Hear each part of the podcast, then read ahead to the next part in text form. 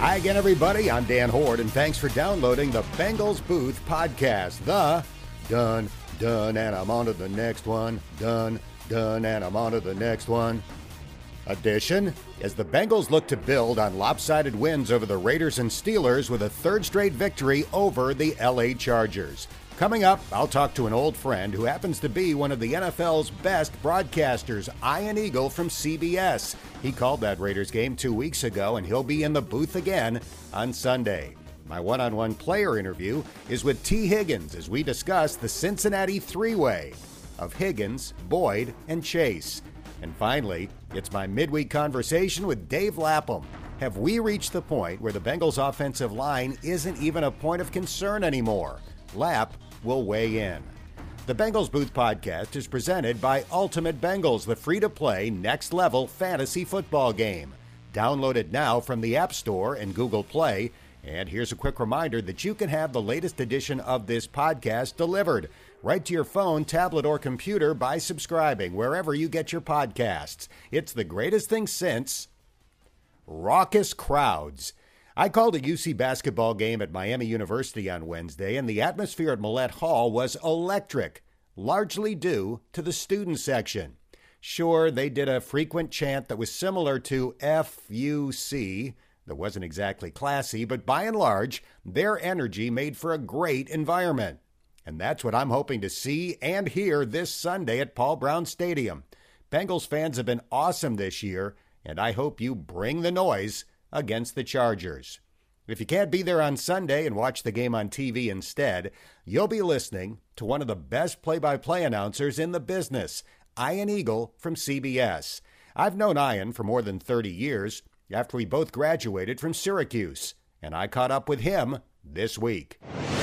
Buddy Ian Eagle is in the booth for CBS this week, and hopefully that makes the prep a little bit easier since you had the Bengals and Raiders a couple of weeks ago in Las Vegas. Ian, what stood out to you from seeing the Bengals in person for the first time this year? I think the word that comes to mind is dynamic. Uh, the fact that they can do it through the air, we've seen it time and time again. And now the way the ground game is going with Mixon, uh, they can beat you in so many different ways. Defensively, they've gotten back to where they were early in the season. And I think this is how it is in the NFL. If you're a fan base and you feel like you have a legitimate standout quarterback on your team, that carries you through for potentially 10 years in this league. So, Bengals fans are in a really good place right now because they believe they've got their guy and the team is building around Burrow it's a very likable group, and you could tell they've got the makings of something special here. Chargers fans feel the same way, and I'm sure CBS was thrilled that this game did not get flexed to prime time. You get the Joe Burrow Justin Herbert matchup on Sunday. Do you think these two guys, who are only in their second NFL seasons, are already among the top 10 quarterbacks in the NFL? And we we are not known to overhype in the media. that, that's not something that we ever do. But if you do look at this with a real honest lens, it's hard not to get excited about what these two guys bring to the field. In addition to their physical skills, which have been very obvious early on, you could tell that both guys belonged. The learning curve was not that steep when you sit down with them and you talk with them, you can understand why players want to follow them. There are natural leadership abilities there and characteristics.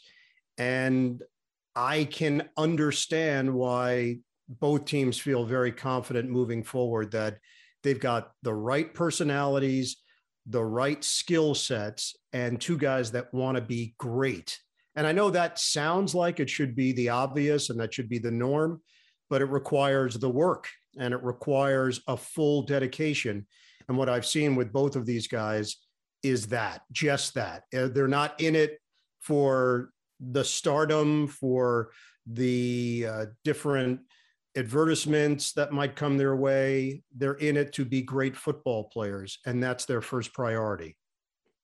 Ian Eagle is our guest. Your broadcast partner, Charles Davis, joined us a few weeks ago, and he talked about how it's his feeling that Cincinnati is one of the most fun teams to watch in the NFL. Do you think that that has become the national perception of the Bengals?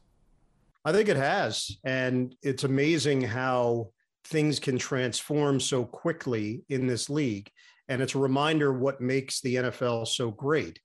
You can make major improvements in one year, but it doesn't always necessarily translate for a five to seven year period. You can get lucky with uh, a lighter schedule, easier schedule, a couple of good free agent signings, and catch a few breaks and win 10 games and make the playoffs and build some some real momentum in your market. But to sustain it is much more difficult. And i think the difference with cincinnati they don't feel like a one hit wonder it feels like they're really building something here.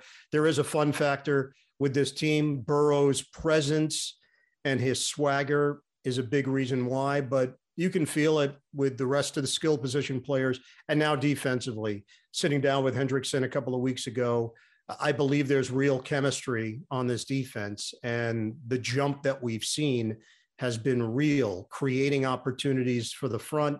The sack numbers are way up. The pressure numbers are way up they are benefiting on the back end as well because we're seeing some some real important turnovers and opportunistic moments and it's it's three pronged now. They're young, they're fun, and they're figuring out how to win in this league. That's a dangerous combination. Two weeks ago, in the Raiders game that you called, Joe Mixon had 30 carries for 123 yards. He followed it up last week with 165 yards in the Bengals' dominant win over the Steelers. Do you think that this is the best version of Cincinnati with Joe Mixon leading the way? I do. Uh, Dan, what I saw in that Vegas game up close and personal is everything that Coach Taylor laid out that they want to wear out an opponent. Of course, we know in this league, what's the blueprint? Get a lead, hold on to the lead. Don't feel the stress and pressure of a tight fourth quarter when you can rely on someone that can milk the clock and really begin to dominate up front. That's exactly how it played out against Las Vegas. Fairly tight game. Opportunities there for the Raiders, signs of life in the third quarter, and then lights out. Late in the third, into the fourth, the Bengals did as they pleased. They controlled the line of scrimmage, and Joe Mixon got better as the game went on. Uh, there is this this lost art in the NFL, and that is running the football with regularity and doing it with a bell cow. Most teams tend to figure out a way to uh, come up with alternative methods because they, they just don't have that physical running attack. Cincinnati has it. It's so obvious when they get it rolling. And I don't see anything stopping that train. Will there be teams that could go outscore the Bengals the rest of the way? Yeah, that, that might be a question. But uh, the physical side of it, what Cincinnati has shown me in the games I've watched on television and now the games I've seen in person, Thursday night radio, and the Vegas game, as you mentioned, it's their calling card. Ian Eagle is our guest. He'll do the game on Sunday for CBS. The Bengals are seven and four right now. They're the number one wild card team in the AFC. Baltimore is the only team in the AFC with fewer than four losses. They have three. Who is the team to beat, in your opinion, in the AFC, and where do the Bengals fit in in the playoff picture right now?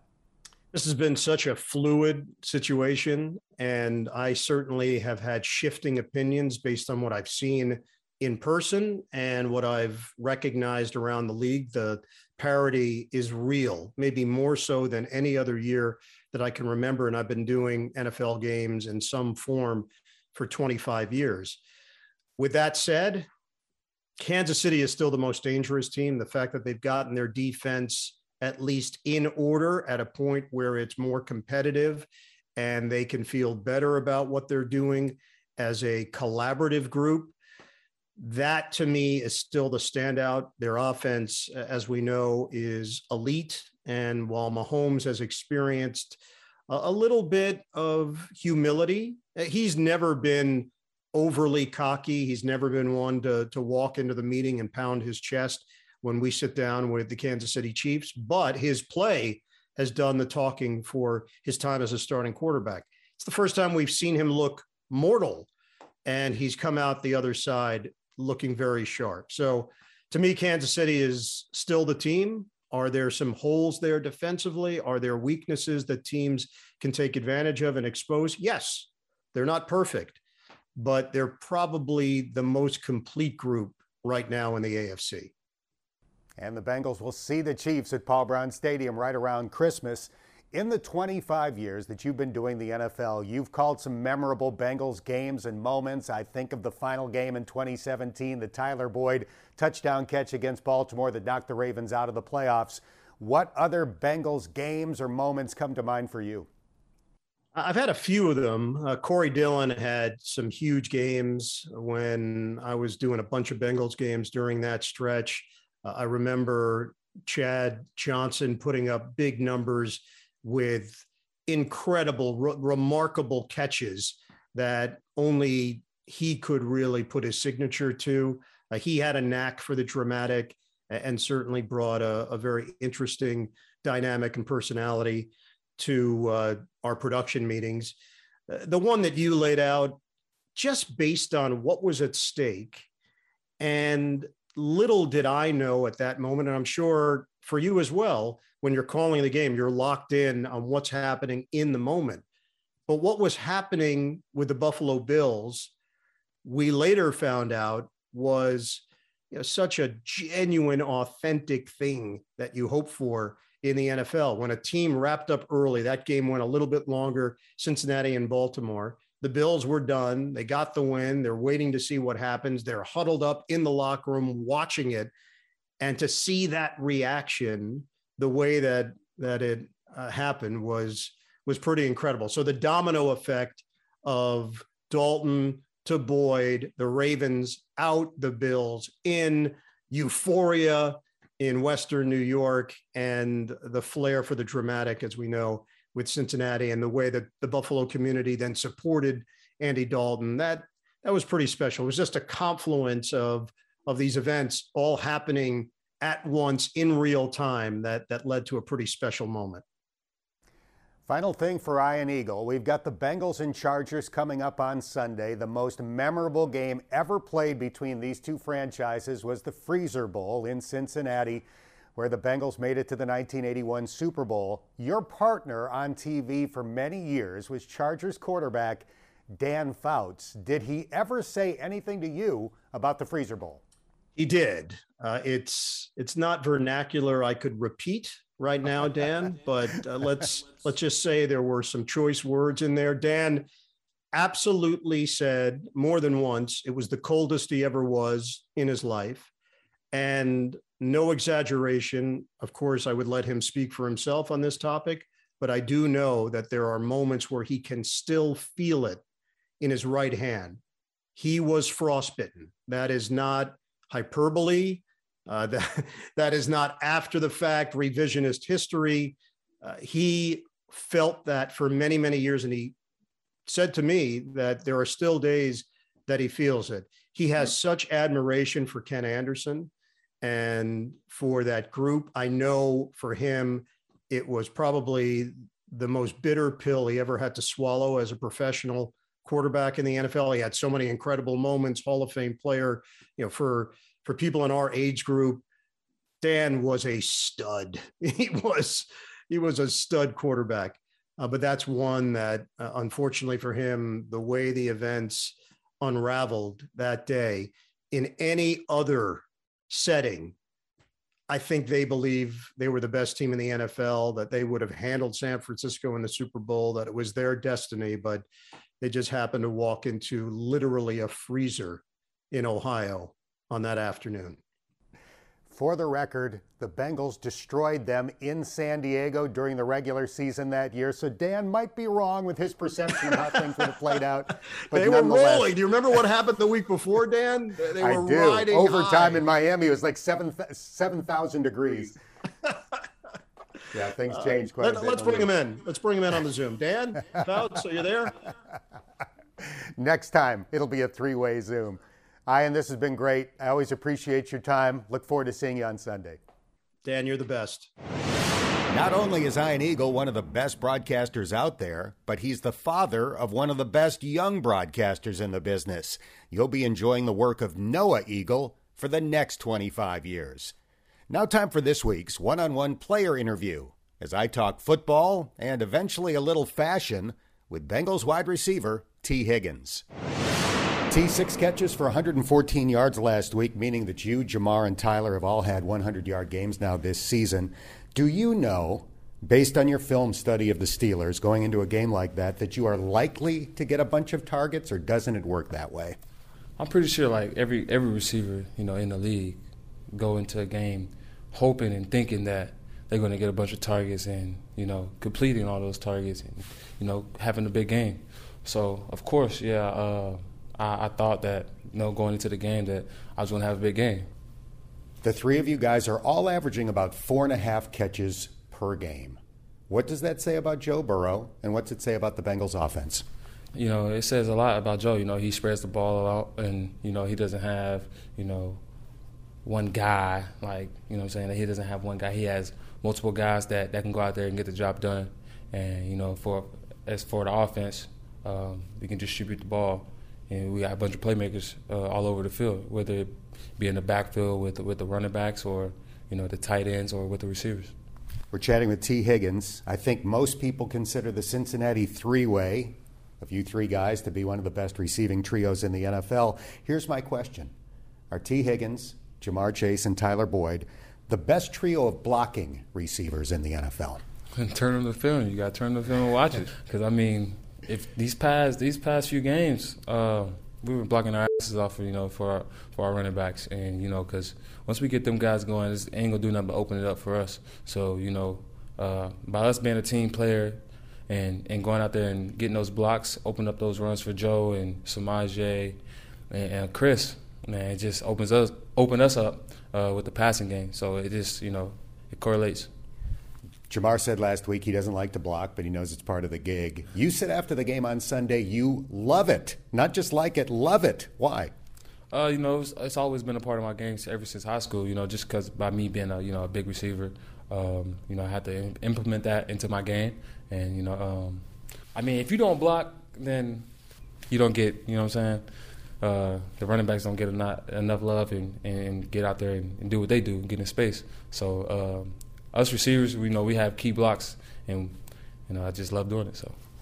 So after the 31 point win over Pittsburgh, some of the guys said, "Hey, it's just another step on the journey. We've got bigger things that we're playing for, etc." You said, "Man, it feels good." Why? you know, it, it, always feels good to get a win like that. You know, that's a big win, um, and then especially over a rival. You know, um, not too many. We don't get that that many opportunities to, to win like that, especially versus a, a, team like Pittsburgh. You know, they've been good, you know, for many years, and I mean, hats off to them. You know, they're they're a pretty good team. They just had a rough day. Um, we was the better team that day, and we got out on them. So. We're talking to Tee Higgins. I've been doing the Bengals games now for 11 years on the radio, and I'm not sure that I've ever seen a team that, at least to me, seems like it's enjoying the process as much as this one. You guys seem to be having fun at practice every day, much less on game day. Am I reading that right? Oh yeah, you definitely are. Um, you know, because you gotta have you gotta have fun when when you putting the work in. You know, in practice, uh, whether it be whether it be you know working out after practice. You know, uh, working out in the weight room. Just you gotta have fun, and again, you gotta put joy in the game. And because if you don't, if you're not having fun, then what are you out here for?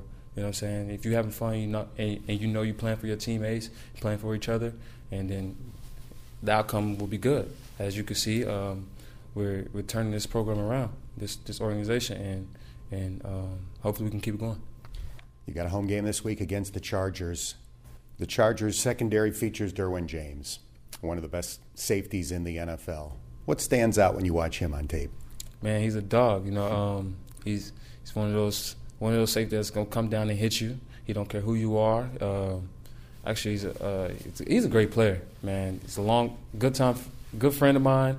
Uh, just just by me knowing him, I just I just know that that he's you know with him, especially with him having that injury last year setback. Uh, I know he didn't like that, so uh, I'm just glad to see that he's out there on the field making plays. And but he's a, he's a he's an outstanding player and and he's a playmaker. All right, as you can probably tell, I'm not exactly a man of style and fashion.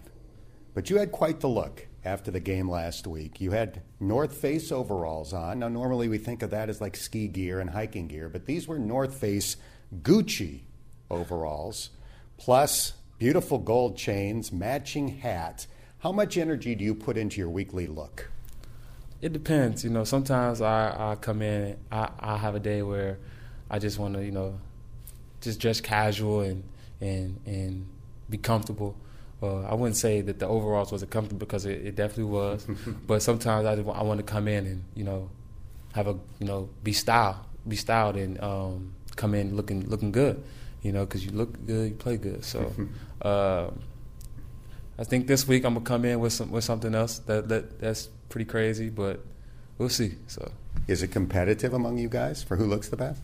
I told him at the beginning of the season that I got the best drip out of us receivers. So I mean as for now, I think I'm winning, but I mean, we'll let the, we'll let the people tell. Big thumbs up for me last week. I thought that looked sharp, and uh, the game obviously was awesome. Congratulations. Best of luck this week. Thanks for your time. Thank you. Tee told reporters before the season that he put a sign that says 1K on his mirror this year, signifying his goal of having a 1,000 yard season. His stats took a hit when he missed a couple of games with a shoulder injury early in the season, but he's up to 560 yards with six games to go, meaning he would have to average 73 yards a game over the final six to get there. That is exactly what Tee has averaged over the last five weeks. The Bengals Booth podcast is presented by Ultimate Bengals, the free to play next level fantasy football game. Ultimate Bengals will be awarding a weekly winner during the course of the season with tickets, autograph merchandise, and money can't buy experiences all up for grabs. Find Ultimate Bengals in the app stores. Now, time to discuss the latest Bengals news and Sunday's matchup against the Chargers with my broadcast partner, Dave Lapham. That was last week's final score, 41 to 10. A bigger statement about how good the Bengals are or how bad the Steelers are. You know, I, I'm, a believer in the in the axiom because I've been there in in situations where it just kind of spirals out of control, um, and I am a big believer in you're never as good as you think you are, and never as bad as you think you are. You're probably somewhere in between, and I, I think the, the two franchises aren't that far apart. It's not you know every time they played, it wouldn't be a 30 point differential kind of thing, but uh, you know the, the key the key is when you when you have an opportunity to put your foot on the gas and, and bury an opponent, you got to do it. And the Bengals did it. They really did it. And uh, so I, it, there, there is no doubt, though, that it, it's it's past the crossing point where one one's ascending and one's declining. The, the, the, the Pittsburgh Steelers are on the back back end of that curve. They're in the, in the decline, mm-hmm. and the Bengals are on the positive side of their ascension, in my opinion. And it's all you have to do is look at the quarterbacks. I mean, look what Joe Burrow did, the rushing touchdown he had. and watching Ben was like watching a guy who needs Ben Gay. I mean, you know, it's like he could he couldn't really move all that well, you know. So it's his his arm strength is not what it was. His athleticism is, is nowhere near what it was. And and Joe Burrow's arm strength and everything's ascending. You know, I mean, he's still he's still on the on the uh, on the come, as they say. I unintentionally aged Joe Burrow last week, by the way, on our most recent podcast. He is 24, turning 25 next week, not 25, turning 26. So I apologize for that mistake. In the last two weeks, Joe Mixon has averaged 29 carries for 144 yards. Is the Joe Mixon driven offense what the Bengals need to be for the rest of this year? You know, I, I think that teams are going to have to account for that. It wouldn't surprise me if the Chargers come out eight in the box and say, You're not doing to us what you did to the Pittsburgh Steelers. And fine, Joe spread them out and slice them up. And then if they, you know, go small to uh, try to uh, adjust to that, you know, bunch them up and run at them. I mean, that's the thing is they can they can do both. They're not a prisoner of either of their ways to attack a defense. So um, that versatility, I think, is big.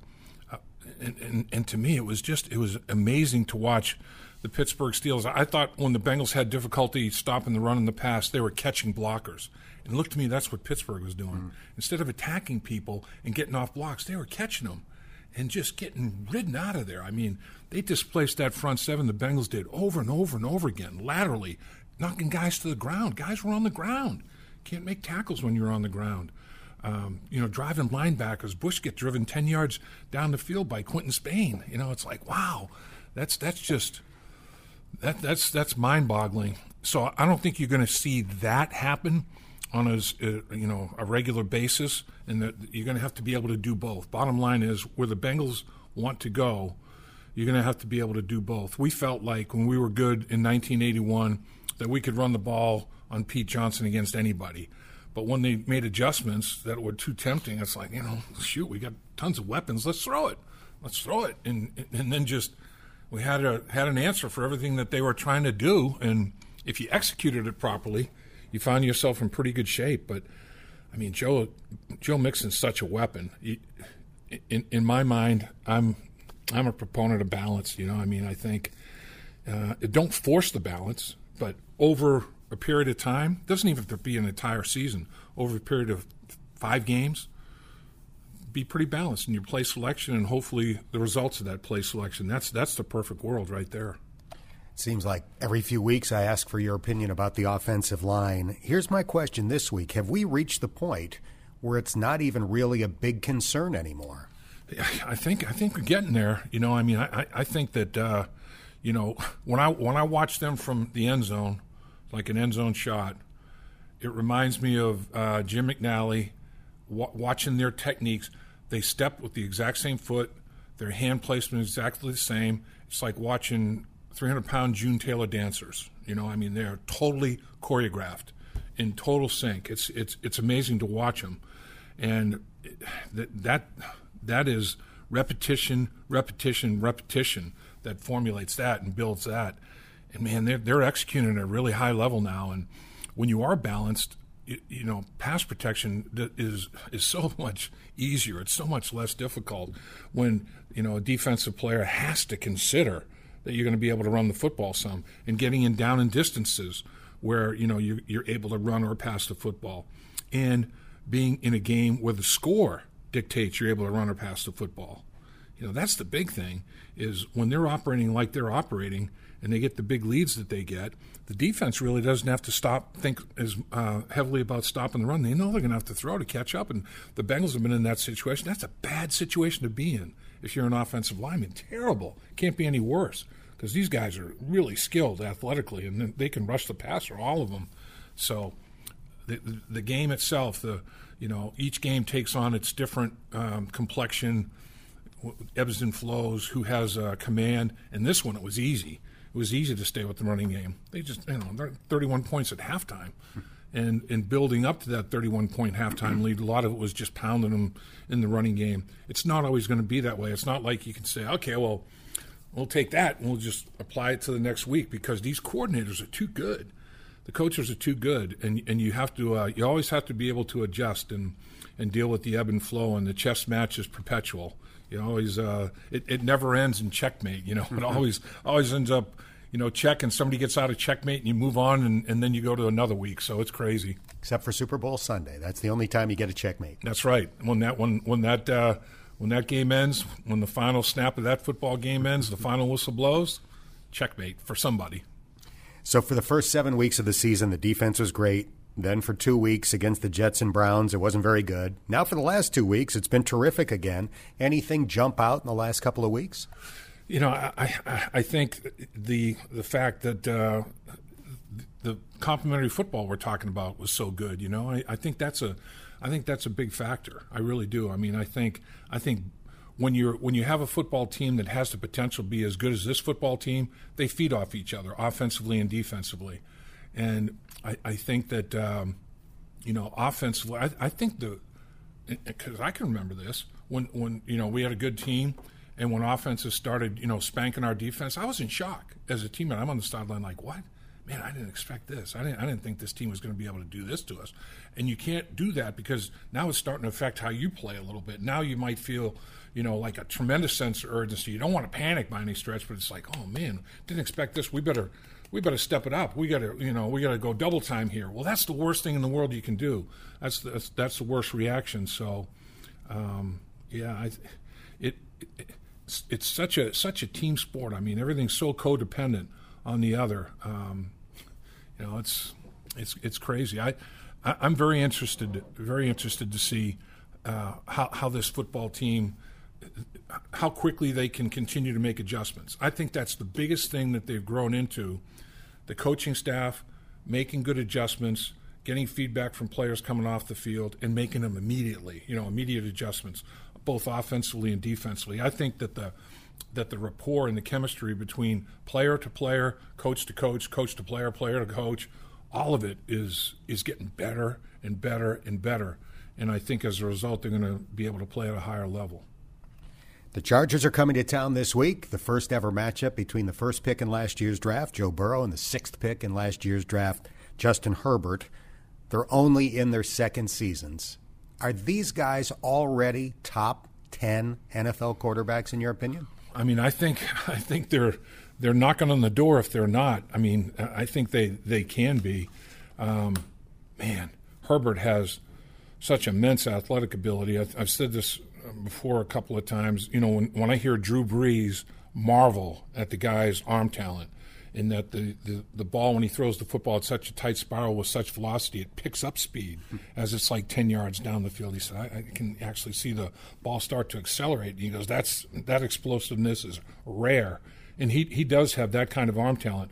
Honestly, stuff I've seen here lately, um, he I don't think he's trying to throw the ball through their chest, but he throws it so hard. They get they lead the league in drop passes. I mean, he throws a hot potato, man. Mm-hmm. You know, and the ball bounces, it gets into the pads and bounces around.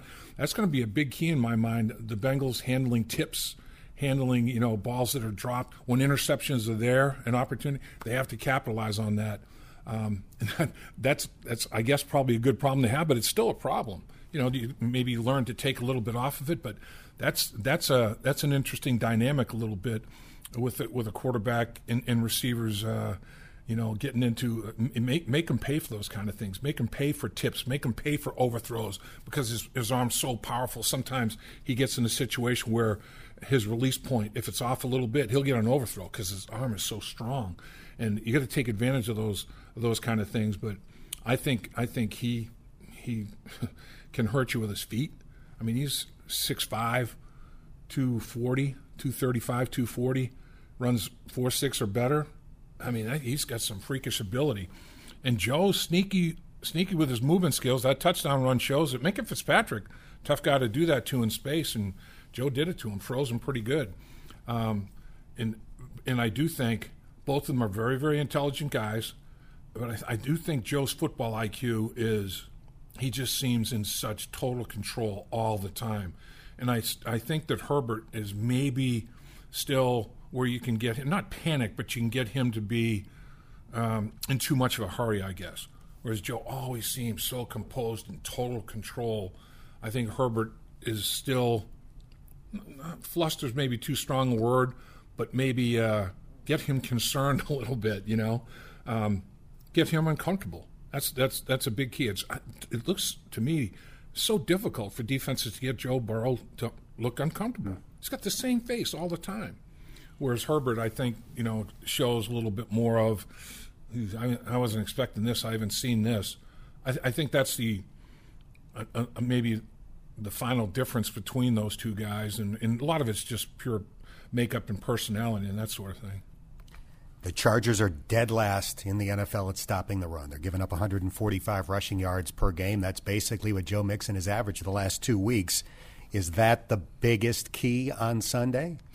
I think it's a huge factor. Um, and like I said, I, I just I'm, I'm, not sure that the that the uh, Chargers want to play the slow death, you know, and, and just just let the, the, the Cincinnati Bengals offensive line and Joe Mixon just grind them, put them in a meat grinder and, and score and take time off the clock and build a lead. And, and Herbert's doesn't he's not getting anywhere near the number of possessions, and he has to force the football and all of those kind of things. But then you look at it and say, uh, boy, if you if you don't load the box up, you know, they're, they're going to pound you. If you do load the box up, they can make big plays against you. yeah, it's.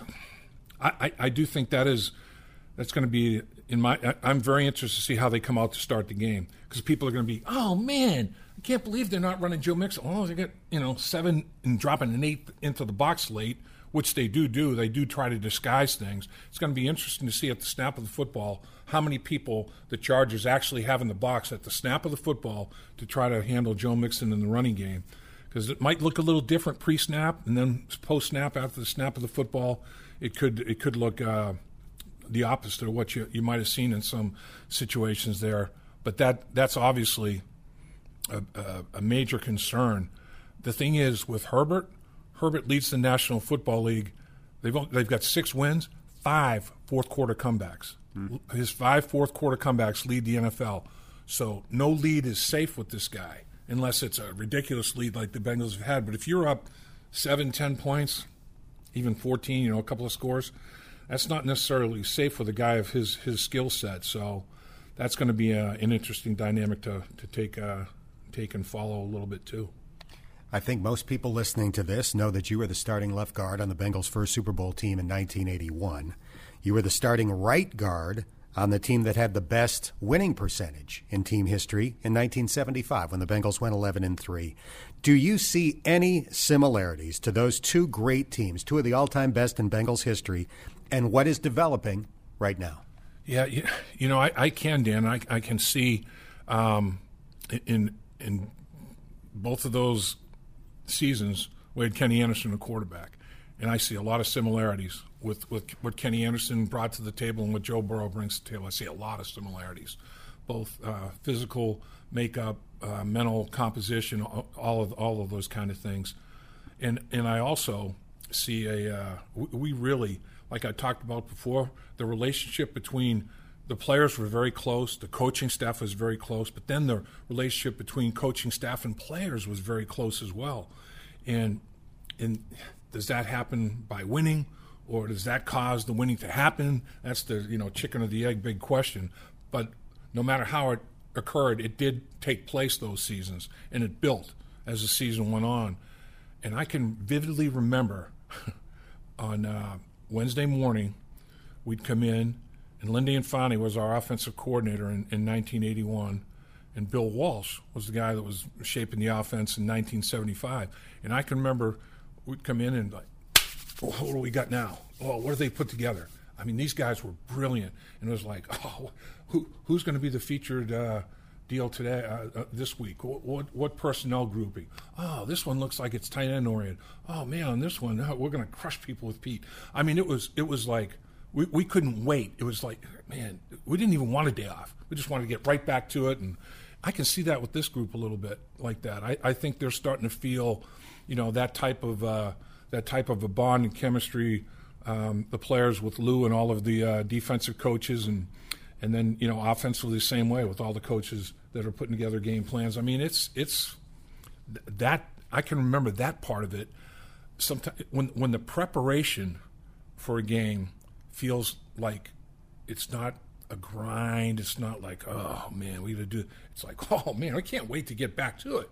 Then you know you got something cooking, and and I kind of sense that that's that's where this team is. They can't wait for not only the next game, they can't wait for the next week to prepare for that next game because they have so much confidence in what the coaches are presenting to them, and they know that if they fine tune it during the week and go out and execute, they're going to be in good shape. There were a lot of great moments last week. The most amusing moment was seeing the choreographed end zone celebration featuring Joe Mixon and his offensive linemen. My final question for this week's podcast would a young Dave Lapham have enjoyed doing an end zone dance with his fellow offensive lineman after a Pete Johnson touchdown? Oh, absolutely, absolutely. I would have liked, that. you know. big boys always feel like they got a little rhythm, you know. so, yeah, I, I, would have I would have enjoyed that. I mean, the celebrations have, have gotten to be almost like a, an additional show. You know, it's it's like a, it's a, it's a a side act to what's going on during the course of the football game. And man, you have to you have to start to be real creative now. It's uh, it's taken on a uh, almost a life of its own. But yeah, I think like Jonah Williams said, you know, it's like yeah, you feel like you want to be part of that, and, and it is. It's uh, you, you might you it, it, it might take you well beyond your comfort level, but you're doing it because you're part of something bigger than just you know your concern uh, for your, your self embarrassment. You know, you're just you're out there just having fun with a bunch of guys, and that's that's what, when I looked at it, I'm like, well, you know, some of them have a little rhythm, some of them don't, but yeah, you er, you feel like uh, go out on that dance floor cut a little rug. That's what that's what. Uh, that's what those guys were doing, and that was uh, that was that was fun to see. And I'll tell you what, Joe Mixon. What, say what you want, but that guy is a lightning rod for the energy, enthusiasm, all the sort of things that the team feeds off of. He's the energy source, man. Mm-hmm. I mean, he, he's the he's the sun of the solar system. You know, he's the epicenter for that energy, man. He really is. He's something else. I'm an excellent dancer at a wedding, the minimum of three drinks in me. Emphasis on minimum. right. I'm telling you, yeah. I, I, I, um, I used to, I used to like to, uh, like to cut the rug a little bit. Um, Lynn accused me of, of, liking to cut it too much, I guess, over the years. But uh, yeah, I, it, it's, uh, it's, it's fun uh, to watch guys who have such great footwork on a football field. Sometimes it carries over to the dance floor. Other times, it looks like two left feet and uh, ten big toes. That's going to do it for this episode of the Bengals Booth Podcast, brought to you by Ultimate Bengals, the free to play next level fantasy football game. Download it now from the App Store and Google Play. And if you haven't done so already, please subscribe to this podcast. And if you have a minute, give it a rating or share a comment. That helps more Bengals fans find us. I'm Dan Hoard, and thanks for listening to the Bengals Booth Podcast.